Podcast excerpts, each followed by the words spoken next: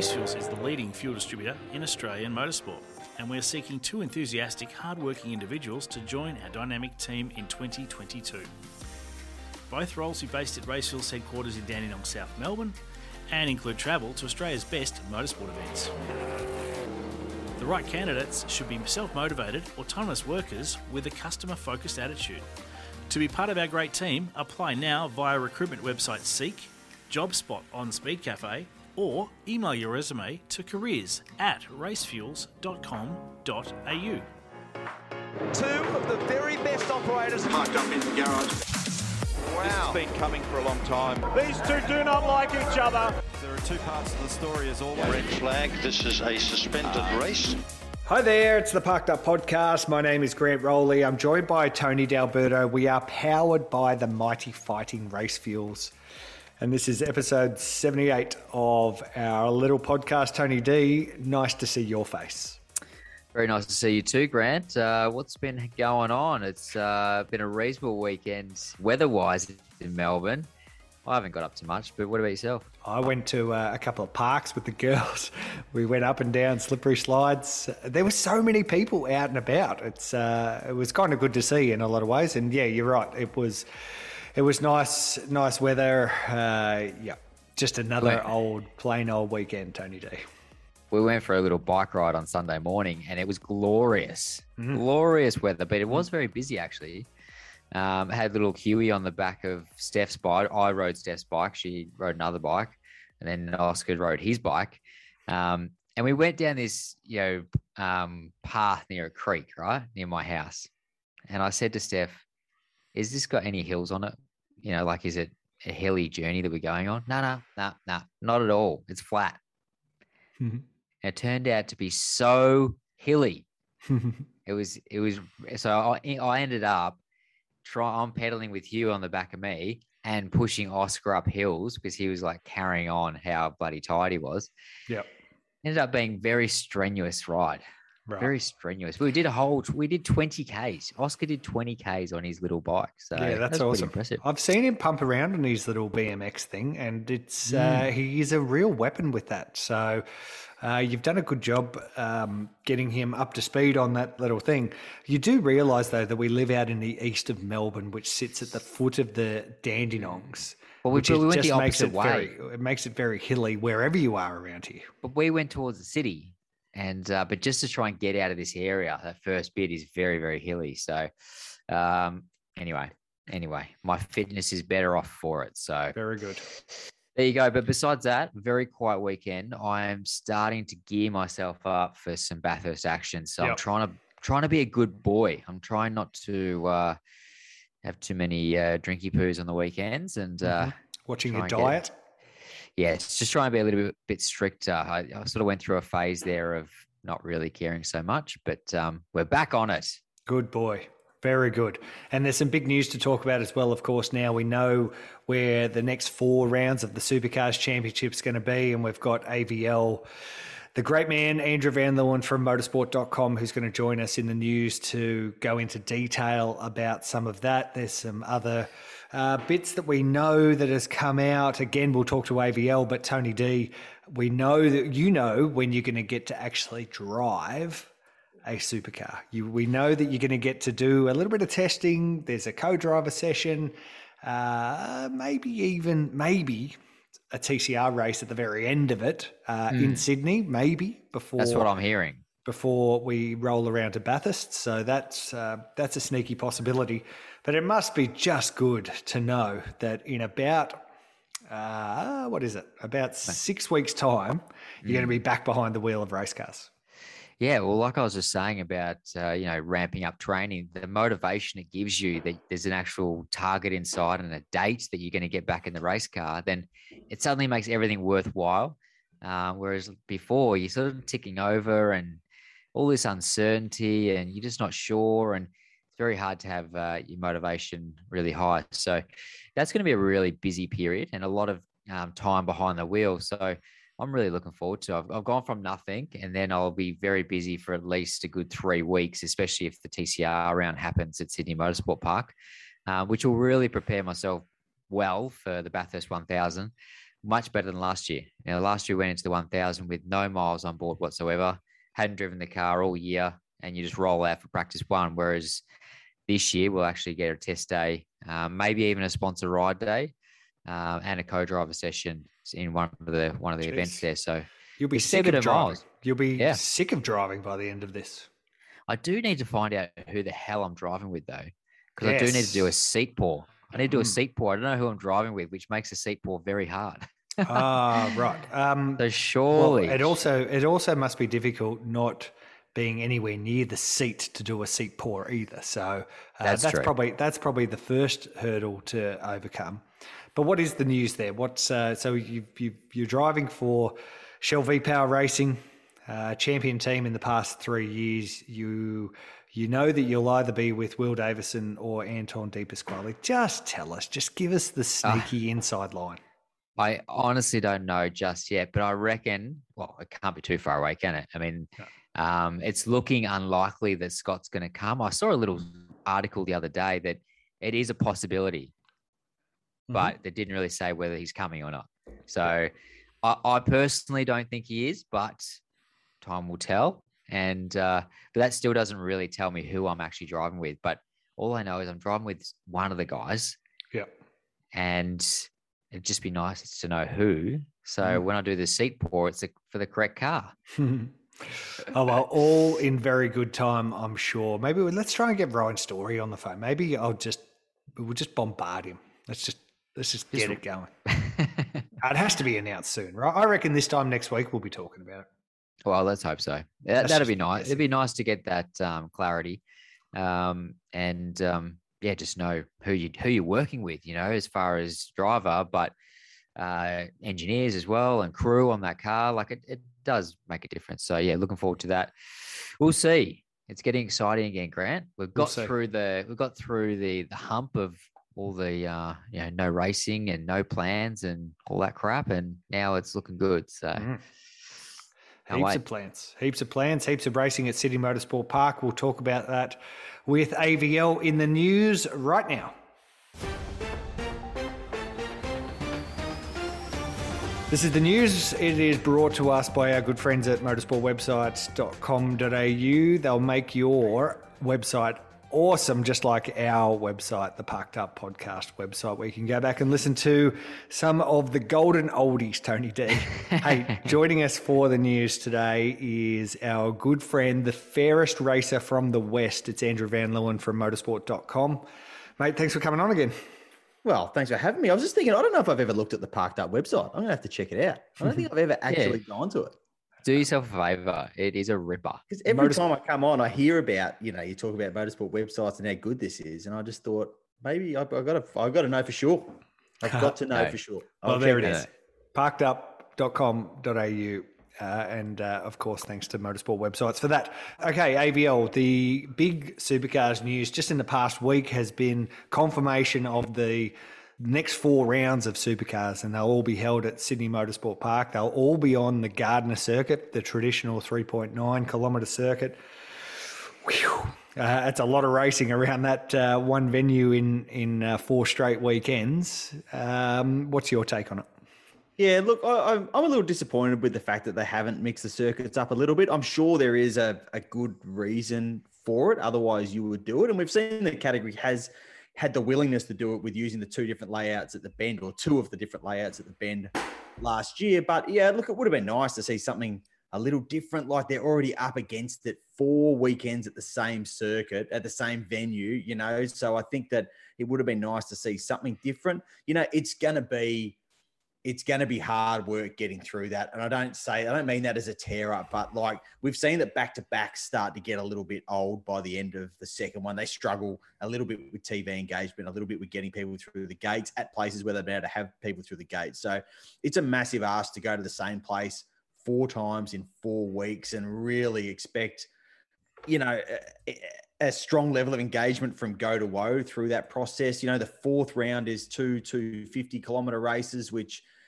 that that's going to be a real roll of the dice as to whether you know we're really going to see whether those races can be really exciting because they can tend to not be sometimes. I've got nothing against the format, but that format at that circuit, even with the super soft tire thrown in, is a bit of a wild card. I don't know. I, I, it, it feels like I, I thought we were going to see a bit more variety. Variety. I thought we might see a little bit more something kind of really special format wise chucked in there just because of the fact of this completely less than ideal scenario, which super, you know, we did a round table with Sean Seamer last week and he is happy to. Oh, there he oh, goes ideal. again. There he goes again, mentioning Sean Seamer having a Oh, round yeah. table meeting with him. Every we time you get come invited on, to this. You weren't invited. Yeah, that's we never get on the show. invited. We I never tell get them not invited. To invite you. I tell them not. To. I say, I say, don't. let- Otherwise, they won't invite me back on the show. If, if TD gets into these meetings, then I'm no shot ever again. Um, yeah. So look, uh, they, they- admit that this is not this is not ideal. You know, it's just what they feel they have to do to get the championship done. Um, so yeah, I, I, I was I, I I was a little surprised that we didn't see a little more caution thrown to the wind with the um, with the um, formats and these configurations. Lots of night racing. Four of the eleven races are at night. That's great. Always looks cool, but again, too much of a good thing. All that sort of stuff. So I don't know, TD. What do you reckon? Oh, look, I, I'm the same. I think they would have been good to have some different variations to the circuit just to mix it up a little bit. I mean, we, you know, generally, whoever's strong at a particular layout, um, they're strong for a reason. It might not just be a setup thing they've done for that weekend. It might be, you know, inherent in their their philosophy. So, you know, you're probably going to see the same people up the front if they don't mix it up with, you know, tires or um, you know configurations of the circuit. So uh, it is a little bit boring, I guess, but it's probably what they've had to do. I, I like how they've got the night racing. I like how there could potentially be some uh, ARG action later in the four four events, which hasn't been confirmed yet. This is what I'm hearing on the grapevine. Maybe Grant could uh, give us a few more uh, ideas on that one. Yeah, why would I know? Well, this is what I'm hearing that Mm-hmm. ARG are going to join for the last round, which would be great because then at least you've got some different categories there, which might draw in uh, a crowd for that last uh, Sydney Motorsport uh, Sydney Motorsport round.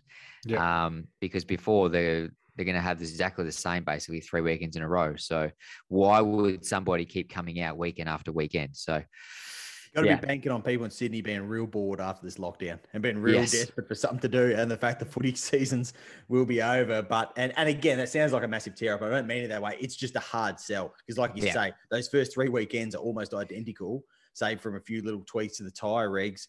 It's going to be. It, it, it, it's going to be hard to get through. That's just the reality. I see, you know, you talk about the ARG categories at the last round. They've got Super 2 at the last round, S5000 at the last round. So that's they're obviously throwing a fair bit at that. I'm guessing maybe the other savior in terms of getting people through the gate could be that we're probably likely to see a staggered capacity limit.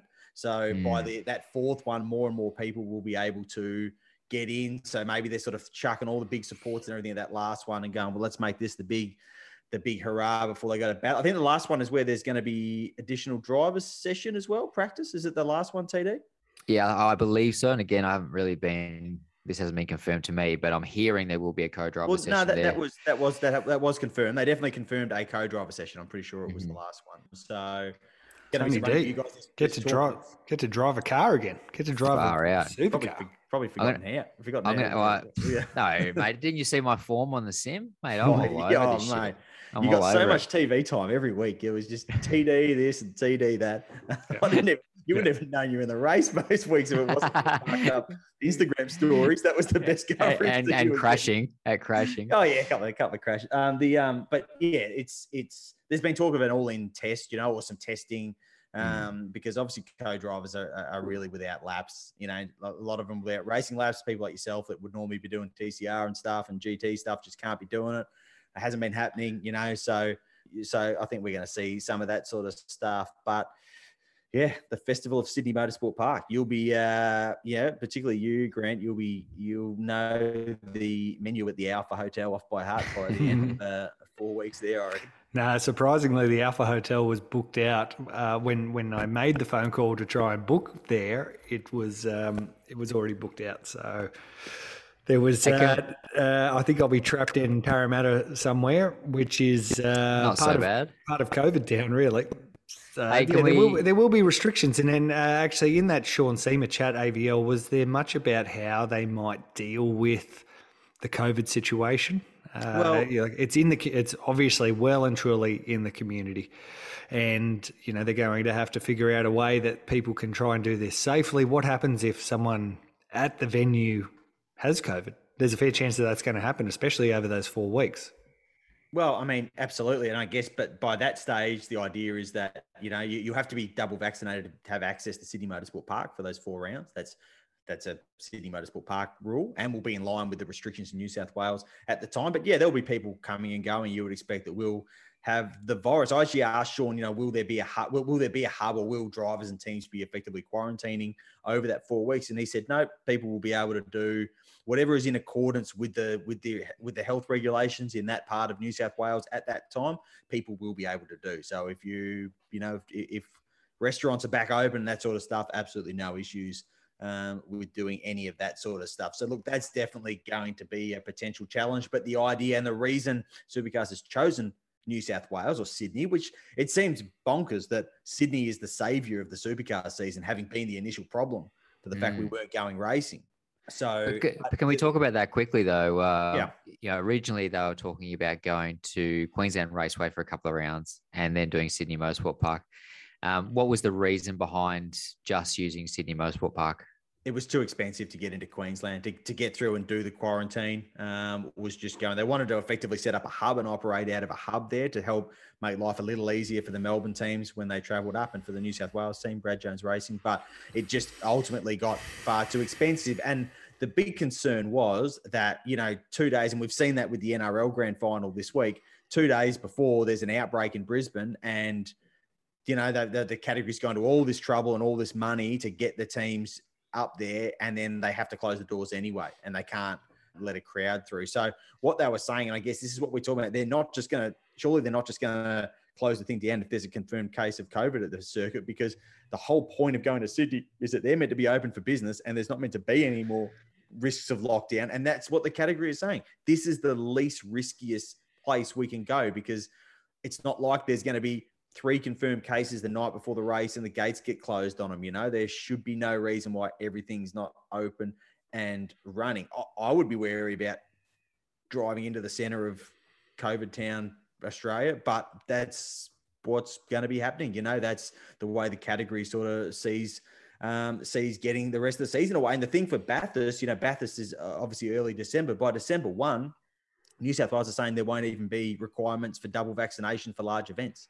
Um, so people, unvaccinated people, will be free to go to what the category is hoping will be a capacity crowd at Bathurst. You know, it all seems pretty mad, but that's you know what they are working towards and what they are uh, expecting to happen. And I say it seems mad because I'm over here in the ultimate COVID-free bubble of Western Australia, stuck behind a big. So you won't be coming? Oh, I don't think so, mate. I don't think so. Uh, I, I, I honestly, unless things change very quickly, I can't see Western Australia opening the uh, opening the doors anytime soon. Even for me to, even if I wanted to go down the quarantine route, I don't think I'm going to have a choice. I don't think I'm going to be able to get in.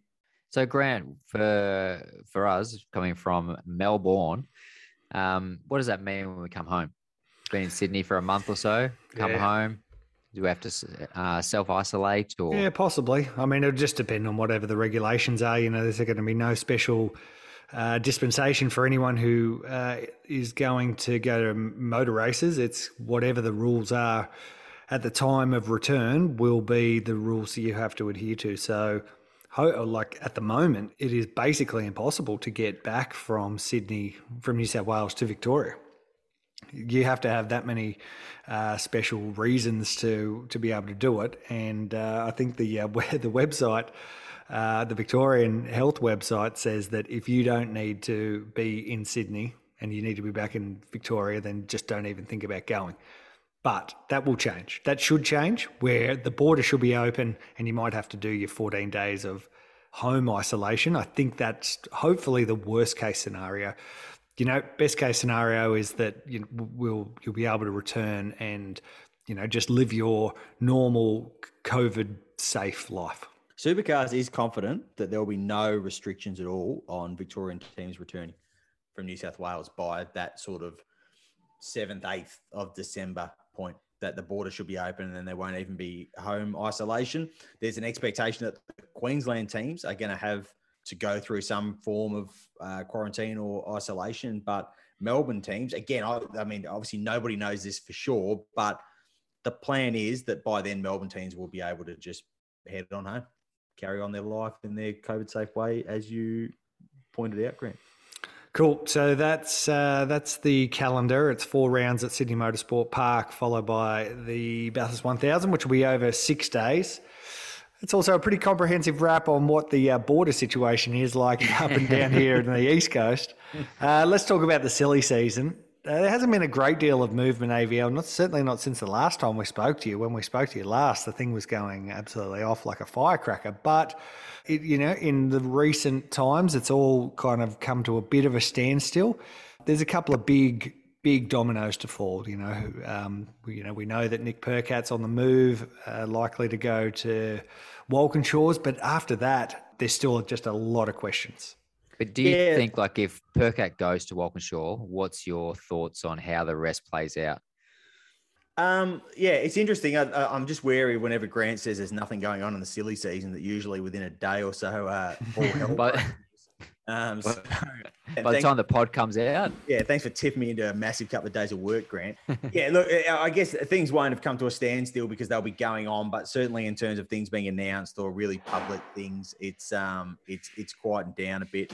Um, since we had the sort of Heimgartner Percat explosion um, a couple of weeks ago. Look, I, am still, you know, I, I, we know that Bryce Fullwood is going to end up somewhere. You know, Tickford and BJR the front runners to land him. You know, he he he's going to go somewhere. Nick Percat is going to go to Walkinshaws. That you know, not confirmed, but that's that's that's pretty much what's going to happen.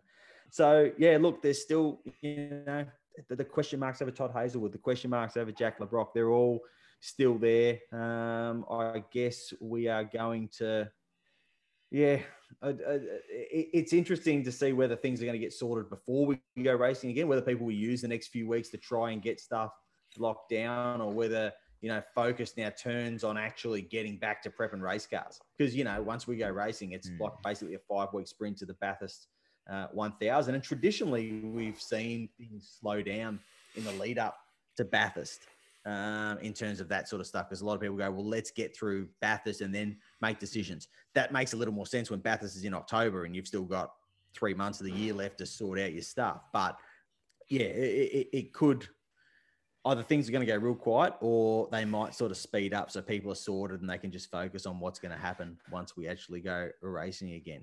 And AVL, what's the latest on Murph and Stanaway driving at Bathurst this year? Uh, as far as I know, it is happening. The big thing for, for, for Pete Adderton Boost was the crowds could get through the gate. So it looks like that's going to be the case. So um, the last I spoke to Pete about it, uh, private jet, 60 grand it was going to cost him. Uh, and he's going to fly him over. Um, they're hoping to definitely get a test in at Sydney Motorsport Park during the the quadruple header to get those guys some laps because they desperately need it. And really, you know, they're gonna they're gonna suffer without that proper three test program, which is what the super cheap Wildcard has been able to do, being in Queensland. They've had the benefit of actually carrying on with their testing.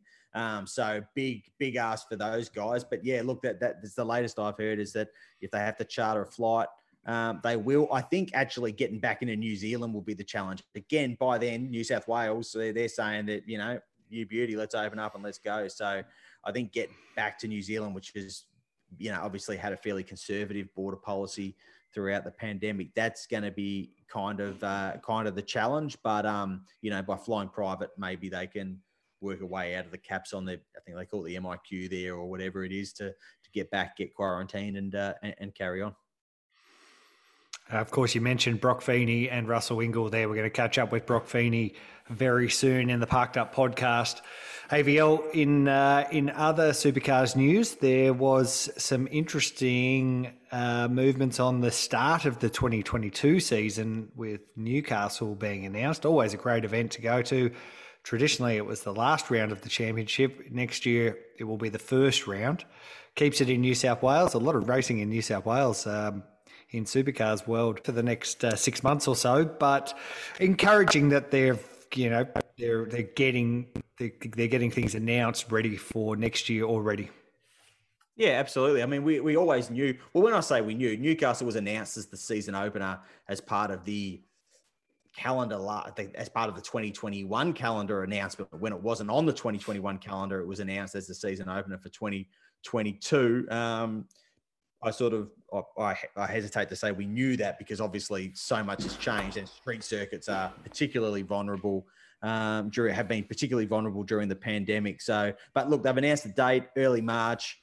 It is. It still seems so soon to be having a big event. You know, like once upon a time, anything beyond the end of 2020 seemed like okay, we'll be fine by then. And now you look at March 2022 and go, geez, I hope it's all trucking along all right. But you know, if New South Wales carries through with what it wants to do, which is open up and get on with life, then there really shouldn't be any reason why that event can't go ahead and they can confidently build a street circuit and spend that money knowing that they can get people through the gate. And you would reckon, you know, Newcastle's obviously been impacted heavily, particularly by this latest outbreak and all that sort of stuff. So you reckon the people there would be pretty keen to um, to have an, a, a, big event going and, and and get along and and then sort of enjoy something like the good old days.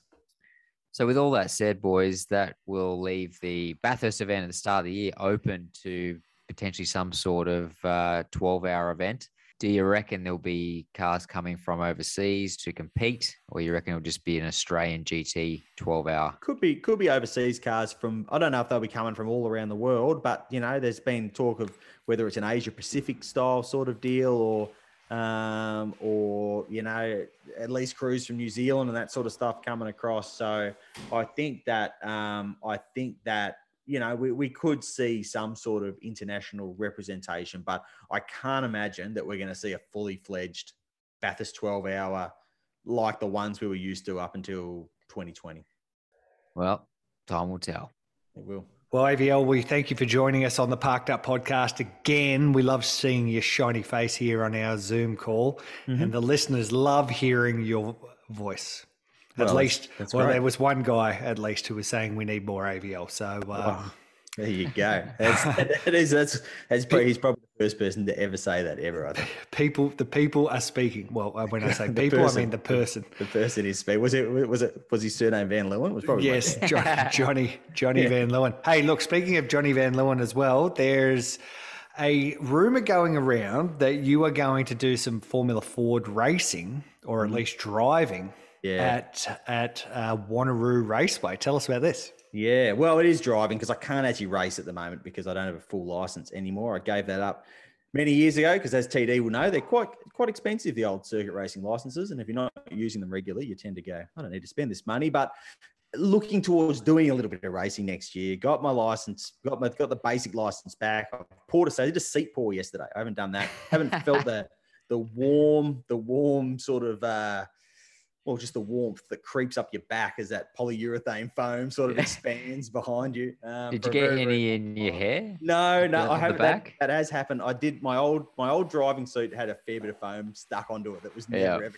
coming off. Um, but now the old man's got pretty good at it over the years of pouring seats for people. So um, we did it in two goes yesterday. But yeah, it's I'm gonna have a drive at Wanneroo in a couple of weeks. First time in 11 years. I've driven a Formula Ford. I've done plenty of laps there, but I'm, I'm genuinely fascinated to know whether it's going to be like just like riding a bike, and I'll go, oh yeah, or it's just going to feel like the weirdest thing in the world. I've, i mean, I've got some sim laps under my belt, but I don't think I'll be able to. Um, I don't think I'll be carrying the same bloody alcohol reading I normally am on the sim. I get, at least I hope so. At least the officials will be hoping so. I'm guessing when I get in the real thing. Uh, They'll certainly anyway, be um, checking if they if anyone uh, at Barbagallo uh, in the officialdom area is listening to this, then they'll certainly be checking you before you go out. it's a good idea, but no, no, I'll be fine. I'll be fine. No, it should be fun. I'm actually, uh, I'm actually quite excited about it. Awesome. Well, uh, you get to do laps in race cars before Tony D. It's a uh, yeah, uh, weird world. Tips, if you need any tips, TD, before Bathurst, mate, just uh, just I'll give you a bell. I'll yeah. give you a bell. No, no, anytime, right. mate. Always here for you. thanks, mate. Andrew Van Leeuwen, thanks for joining us. See you, boys. See you, mate. We thank AVL for his time. Now we are going to speak to Brock Feeney. He is Supercar's newest full time driver. He's going to start his full time journey with, of all teams, Red Bull Ampol Racing. He is a young gun who has won the Super 3 title. He's on the edge of winning the Super 2 title, which uh, there's a fair chance he's going to wrap up either in the one round at Sydney or the final round at Bathurst. And next year he replaces Jamie Whincup to drive in uh, the Triple Eight team. I guess he'll take over 88. Would you imagine he'll drive the 88 car? Yeah, I think so. That'd be think the so. thing, right? Yep. Or maybe they could roll a Triple Eight back out. That could be a thing. Mm, mm. That He could does be look like a young Craig Lowndes. Yeah, a little bit. Yeah, there's a bit of uh, bit of that going on there. Anyway, Yeah, you know what? I actually haven't spent a great deal of time with with Brock um, because I'm old and haggard. That uh, Hmm. I don't need to speak to the young young guys anymore. Uh, so, look, I'm interested to ask him a few questions about what he's feeling and and how it's all going. Of course, he's got the co-drive with Russell Ingall in the super cheap auto Commodore. I think I think you, you mispronounced that. I think uh, Russell Ingall got the co-drive with Brock Feeney. Right. Of course. Yes. Of Well, I course. do, you'd imagine that Brock will qualify this thing. Anyway, maybe that's something that we'll ask him. Uh, right now, on Parked Up, we're powered by Racefuels, and we've got Brock Feeney joining us right now. Hey, it's great to have Brock Feeney on the Parked Up podcast. Brock, thanks for coming on, mate. No worries. Thanks for having me, guys. Mate, you are living the dream at the moment. You're uh, on the edge of a Super 2 crown. You're going to do the Bathurst 1000 with a, uh, a massive Bathurst legend, Russell Ingall. Plus, and most important, you're going to be a full time driver, not just in the Supercars Championship, but with Red Bull Holden Racing, uh, or Ampol Racing, sorry. A huge couple of years ahead of you. What's uh, how's things sit from from your point of view? Yeah, it's certainly been a very busy, I suppose, couple of months for me. This whole year in general, I obviously knew what was was at stake for me, so I knew I needed to put in 100% and hopefully get some good results. So it's good to get everything organised for next year. Got the contract signed, so um, it was good to get that done sort of start of August. So now it's just time planning ahead, and it gives me time to just focus on Super Two for the rest of the year, and then obviously getting into the 1000 as well. It's been a big lead up uh, to the 1000. Obviously, uh, Russell Ingall is joining you, I should say, uh, rather than the other way around. You wouldn't be the main driver there. Um, but you guys have been doing uh, quite a bit of testing, getting Russell back in the swing of things. How's he been going in the car? Uh, we all know that he's a hard racer and uh, he's very competitive. I'm sure he's looking at your data and and trying to match what you're doing in the car. But um, how's the old boy going? Yeah, he's been going really good actually. So he did 10 laps in my Super 2 car sort of just after we announced it. And I think to be honest, he had a little bit of a shock. He went, man, this is this is pretty challenging. Um, but once we got out in the ZB Commodore, we had a ride day, which was probably the perfect, you know, warm up for him to get back into the swing of things. So, you know, he basically sat in the car the whole day, did plenty of laps, and then we've had a couple of test days as well. So safe to say we're all sort of shocked with how he's going at the moment. He's been really good. His race runs are awesome. Consistency's really strong as well. So I'm sure once we get to Bathurst, he'll get into his element and um, yeah, he'll feel right at home.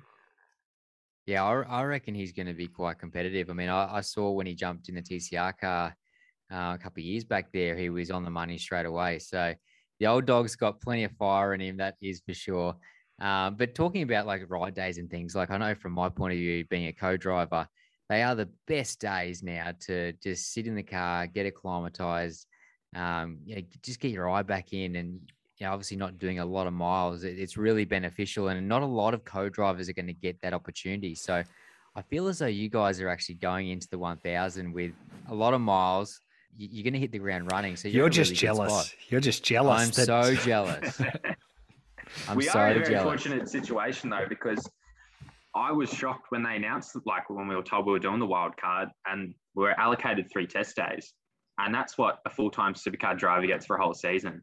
So Mm. we're doing one race and we still get three full test days. You know, we've had ride days with Super Cheap Auto on that as well. So we got plenty of time in the car. And, you know, as you said, Tony, it was the same for me last year going in co driving. We all just went in blind basically and rocked up at the Mm. 1000, went straight out for practice. So, um, myself and Russell, fortunately, we got plenty of days to get up to speed and uh, get comfortable with the cars. I suppose the biggest thing for both of us. And, and what are your expectations? Obviously, we- we all go there wanting to get the ultimate prize and, and get on the podium at least. Um, but what are the expectations going into the 1000? Look, I don't wouldn't really say I have a set expectation yet, and I suppose for me that's probably the best way to go into it. Um, you know, I've still got my Super 2 championship that weekend, and my biggest goal this year has been trying to win that championship. So, um, a lot of my focus, especially up till Saturday, will be making sure that I can uh, try and wrap that up. But for the 1000, I think the biggest thing for me, it's going to be my first hit out against those main series drivers. So, it's going to be my first time qualifying the car, you know, doing most of the stints in the race. So, I want to take as much as I can out of this experience to help me for next year, especially when I get into those first couple of races at the start of the year. And I got someone pretty handy in my corner to give me a few tips along the way. And mm-hmm. uh, the way things have been going at QR, it's been really good. But as we all know, Bathurst is very different to Queensland Raceway. So I suppose we'll we'll wait and see how we end up in qualifying, and then we'll figure out what our expectations are for the race from there. They're kind of the similar sort of tracks, just one extra mountain to climb. Other than that, yeah, just, basically just a couple same. of corners. Hey, uh, the Super 2 stuff is is really interesting. You've got a real stranglehold on it. Obviously, only legends win Super 2 series. You'd probably agree, Tony D?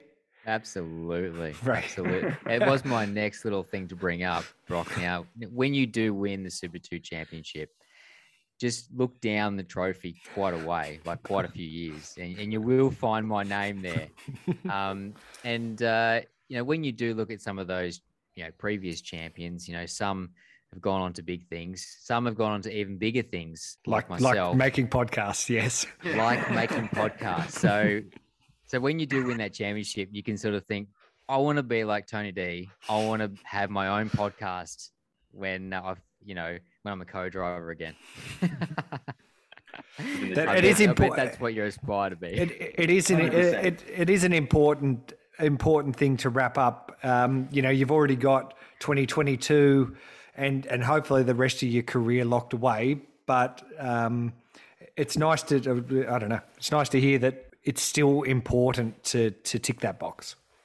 Yeah, for sure. I, at the moment, it means more than anything to me is winning that championship. And I sort of had that one week when the announcement came out. You know, that was sort of the go around, shake everyone's hand, say, "Yeah, thanks. It's it's good to get next year under control." But after that, you know, my full focus is just on Super 2. And I know how important that is to win the championship. And I said at the start of the year, if I can win that championship, will put me in the best position to move up. So even though, you know, pens to paper, it's, it's still 100% my goal next year. And I think it's great for me to be in this situation where I'm sort of leading a championship and gaining this experience and just doing more Super 2 races as well. So I think it's going to be vital for me. And I'm just looking forward to going back racing again, I suppose.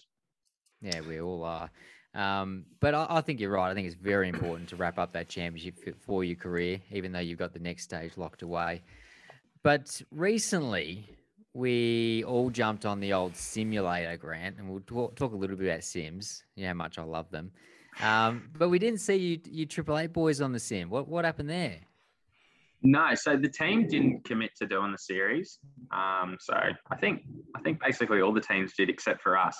Um, so I'm not too not too sure what the decision was there, but I was pretty keen to maybe do a one-off. I didn't really want to commit to the whole series because man, it takes some like energy out of you doing that sim stuff. Like I did a couple of wild cards last year and I was just doing one-offs and the amount of time that you got to put in to be competitive is insane. So um, I tried to jump on for the last one, but a bit of stuff happened and I, and I wasn't able to. But to be honest, I actually really enjoyed it when I did it last year. Like when the battles are clean and you're having a good race, like it's it's really good fun.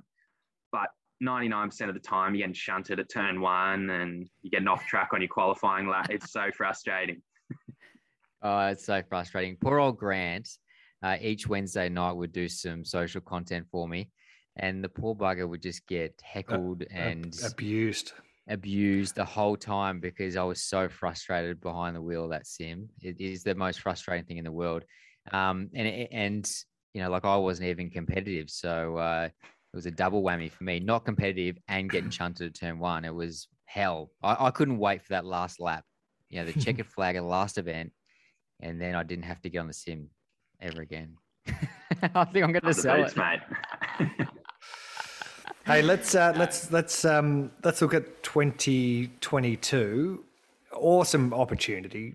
It's the it's Australia's best team, you know, in the past past 10 or 15 years and and really the stuff that um, you know kids at your age could only dream of to to get that opportunity. You've given yourself every opportunity to do it. Absolutely uh, right. And firstly, it must be exciting, and and also like what what is the expectation? What do you what do you sort of think that you're going to come out of next year with? Yeah, it has been you know really unbelievable for me, and I sort of keep going on. It's like a dream come true. But honestly, it was a couple of years ago.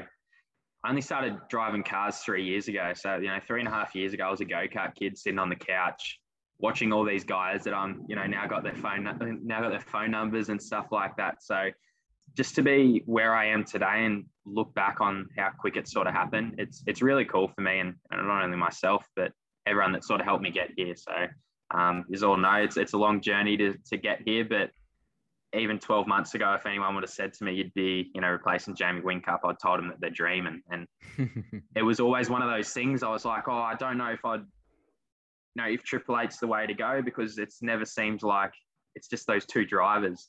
They've had so limited drivers over the years. So to be filtered into that situation in that team, uh, it feels like a great opportunity for me. And, you know, hopefully I'm there for a long time to come. But yeah, next year, sort of same thing. Um, haven't really thought about it, you know, too much. Just want to try and wrap up this year first and I suppose wait and see where we roll out at the first round next year. But, you know, the team's used to winning races fortunately, I've got Shane there to sort of help me out for the first few rounds and you know keep that rolling. But you know, just you know learn as much as I can is the biggest thing. And I got I got all the stuff there to and the equipment to go and win races and championships. So um, I won't stop till I get there.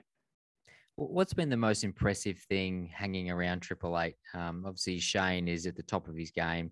He does an amazing job driving the car, but like mentally in the car as well. How he you know, passes people and sets up his race eh, from a strategy point of view. He's he's one step ahead of a lot of drivers out there. What are some of the things that really stand out for you, and, and what's really impressive at Triple Eight?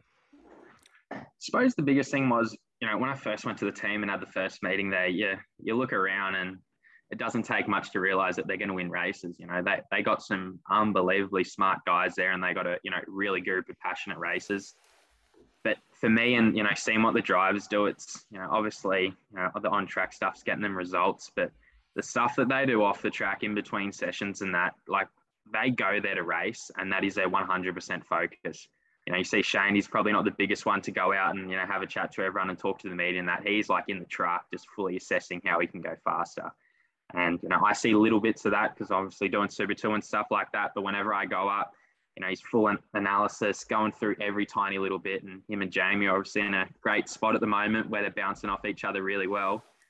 And the results are showing it's you know been such a dominant year for him. And yeah, they're just kicking goals every every racetrack they go to. And what about Roland? I mean, he's uh, an amazing leader. He's been so successful in his career as well.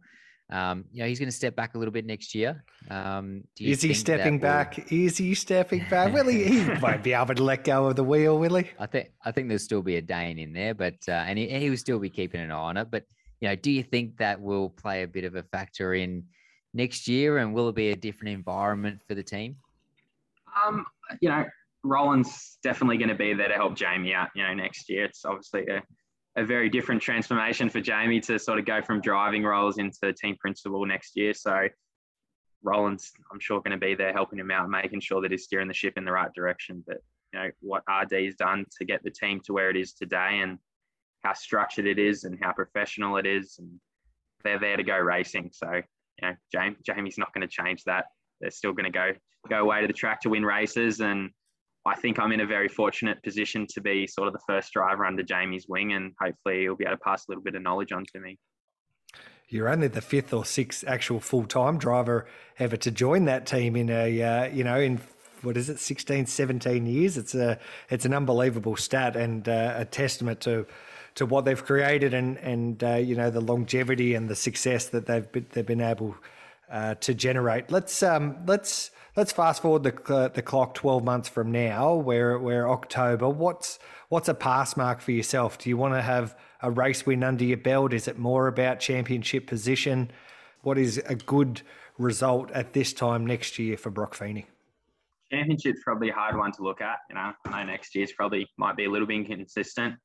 Still got a couple of tracks that I got to learn and stuff like that. And just, you know, I think as the season goes on, probably the faster I'll get and the more experienced I'll get. So don't think it's going to be you know as radical in in the lap time stuff, but you know the racing's going to you know Tony will probably back me up on this a little bit, but the racing's probably going to be the biggest change for me going from Super Two to main series. So um, you know I want to be.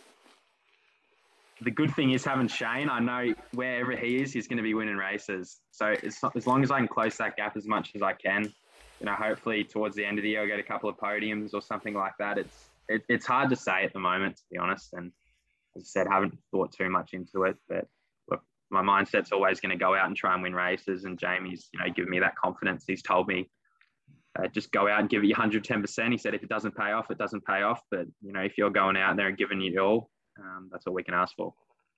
Yeah, I think you've got an amazing group of people behind you and, and helping you. And uh, that support is going to be really crucial that first year. Brock, is is there any ambition to do anything other than supercars? Um, we've obviously seen Scott McLaughlin recently go over and do IndyCar, which probably surprised a lot of us that he actually went down that path. Like I think when he was driving supercars, you would have thought he might go and do NASCAR or something. Yeah. Um, but do you have any other goals outside of supercars? Because you're very very young. There's a long career ahead of you, or are you? Is this is, has this been your focus the whole time? Yeah, I sort of got in a bit of a weird situation. I did my final year in cars. Goodness. Um, sorry, lightning.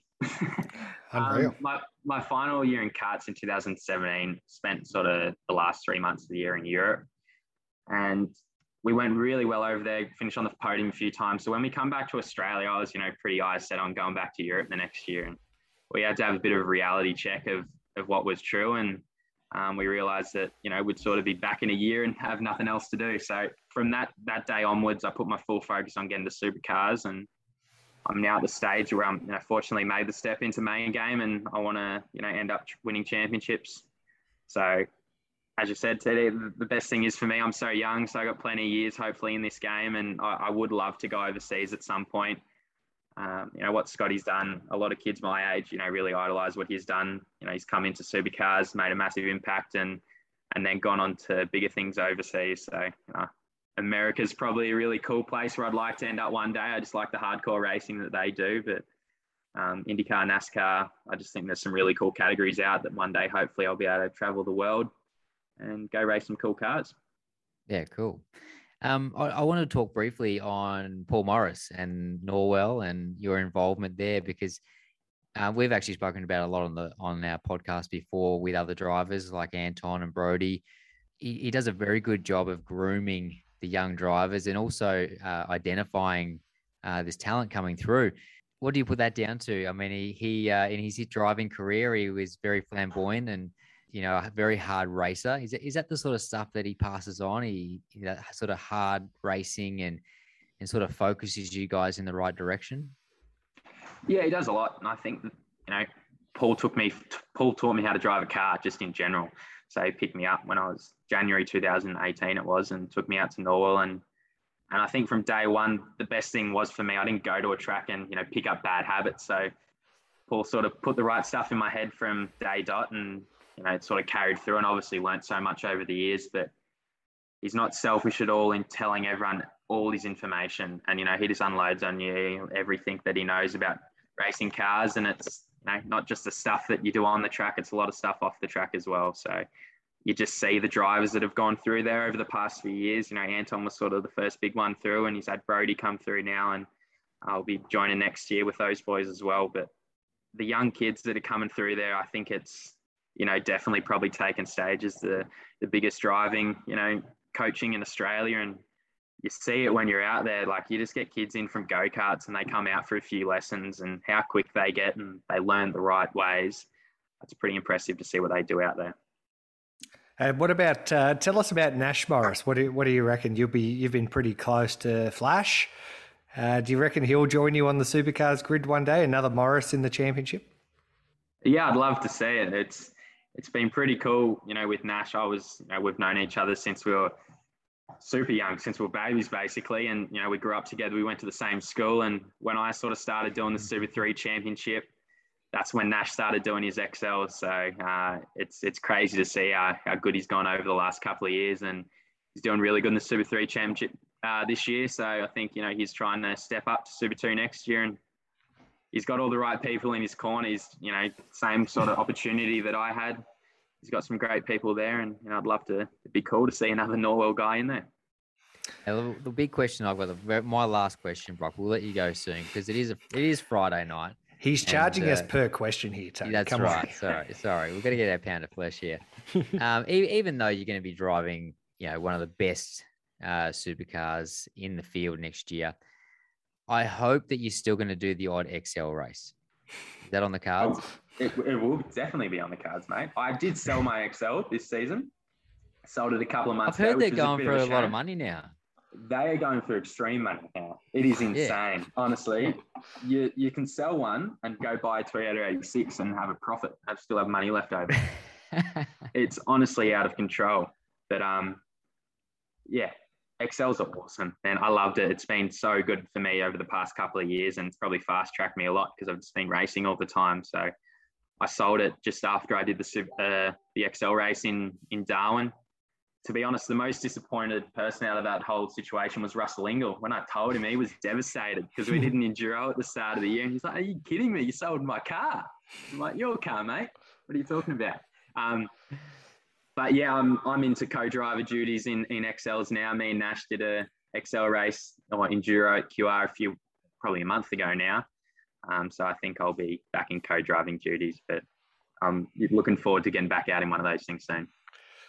That's good. We'd like uh, nothing more than seeing guys who operate at the top level, who are on our TVs and the the heroes of the sport, also do other things in motor racing. Uh, you know, for a little while we we saw guys who were, you know just solely committed to supercars, and the professionalism of the sport demands that in in some ways, but. You know, we just want to see, I guess, the, the fans want to see the best guys racing whatever cars. So I think that's fantastic. Uh, Brock, mate, we thank you so much for joining us. I have just one last question. No we're problem. on the we're on the Zoom chat here, and I just saw you have a little sneaky swig of a Red Bull. Is that part of the deal? Is that is this part of your diet now? To be honest, the, the cartons keep rocking up at my front door, so it's hard not to. To be honest, uh, it's been as soon as I started with them at the start of the year, I, they keep rocking up. So um, it's certainly become a little bit more a part of my life drinking Red Bulls now. Is that your monthly retainer? Yeah. Trust me, I think it'll get me through Sunday on Bathurst. Probably need a couple. Oh, Brock, thank you so much for joining us on Parked Up, mate. Uh, we wish you all the best uh, for the Bathurst 1000. I'm sure Tony gives you most of the best. He's going to save some of his best for we'll himself. See you on the grid, mate. hey, we won't be on the track at the same time, I don't think. So you'll, you'll just have the enforcer to deal with. yes, that's very true. I know what he's like. thanks for your time, Brock. Nah, thanks for having me, guys. Appreciate it. Cheers, man. And we thank Brock for his time. Hey, he is a polished young kid. Mm. Now you, you, said you said before the interview there you hadn't actually spoken to him, and I was in the same boat. I'd never spoken to the kid. I obviously seen him around the traps, but being you know in Triple Eight's little fold, and me being in DJR's fold, you're sort of like almost enemies, Grant. Hmm. Um, but no, he, he did actually drive a DJR Falcon a couple of years ago on a on a, like a, an evaluation day or something like that. He was there driving with Stevie J. Um, so I, I spoke to him briefly. I just said hello, but that's the first sort of conversation I've had as well. And he's um, yeah, very well polished, and you can see how determined he is. He's wants to wrap up this Super Two championship, and um, the rest will sort of follow from there. So massive job ahead of him. Yeah. Not only this year, but uh, to get himself ready for next year. And it sounds like he's not underestimating that challenge um, mm. because I think it will be. He's going to be in a great car, great team, no doubt about it. But it's very, it's going to be a big jump for him. There's no yeah. doubt. Do you think he'll get boxed around the ears a little bit, just out on the track? You know, you know, there's a fair chance that, you know, he's going to qualify pretty well. Uh, you know, I would imagine he'll maybe not stick the thing on pole for the very first race, but he will have uh, the the car and the uh, skill mm. to at least be inside that top ten. Yeah. Now that being inside the top ten is a hell of a lot different to being on even the front couple of rows of a Super Two grid. Yeah, no, he, he, will. I think he will get boxed around a little bit. Yeah, I think there'll be a lot of drivers that are uh, a little bit jealous uh, of the position that he's in. Um, if I think back to my first year in the main game, not that anyone was jealous that we were driving um, I was driving for little old Rod Nash. Um, but I remember my first practice session and I got in the way of James Courtney. Um, and it was at Adelaide going into turn four. And he didn't just slow down and, you know, uh, go past me. He actually just belted into the back of me and forced me off the track. Um, so I, I, went down the escape road. It caved in my rear bar and everything, and it was just like, "Welcome to the main game." Like, if yep. you're gonna if you're gonna impede my lap, then I'm gonna make it really difficult for you, and you won't. You'll think twice, you know. And I, I, he'll get the same treatment, no doubt about it. You know, they, will box him around a bit at the start, and it'll it'll be interesting to see how he deals with that. If you look at someone like Brodie Kostecki, he's probably sacrificed a couple of races early on, you know, and belted people back and shown that he's not going to be pushed around. Um, and that's that's been pretty important because now when you know when Brodie's behind you, you know that he's either coming past you or he's going to make a move and you you better sidestep or you might be taken out. So mm. he'll have to assert himself early in his career in supercars, and um, I'm sure he will. Cool. Well, we're looking forward to it. Haven't had a young kid like this come through the championship for quite some time. Uh, so a uh, an interesting uh, an interesting scenario, and like right at the top level as well. Mm. Would have been so safe for them to pick a Nick Percat, who I reckon would have gone to a team like that. They, you know, they could have taken another experienced hand. Any any of the supercars drivers would have um, contracts withstanding. Any supercars driver would have gone and driven for that uh, in that car.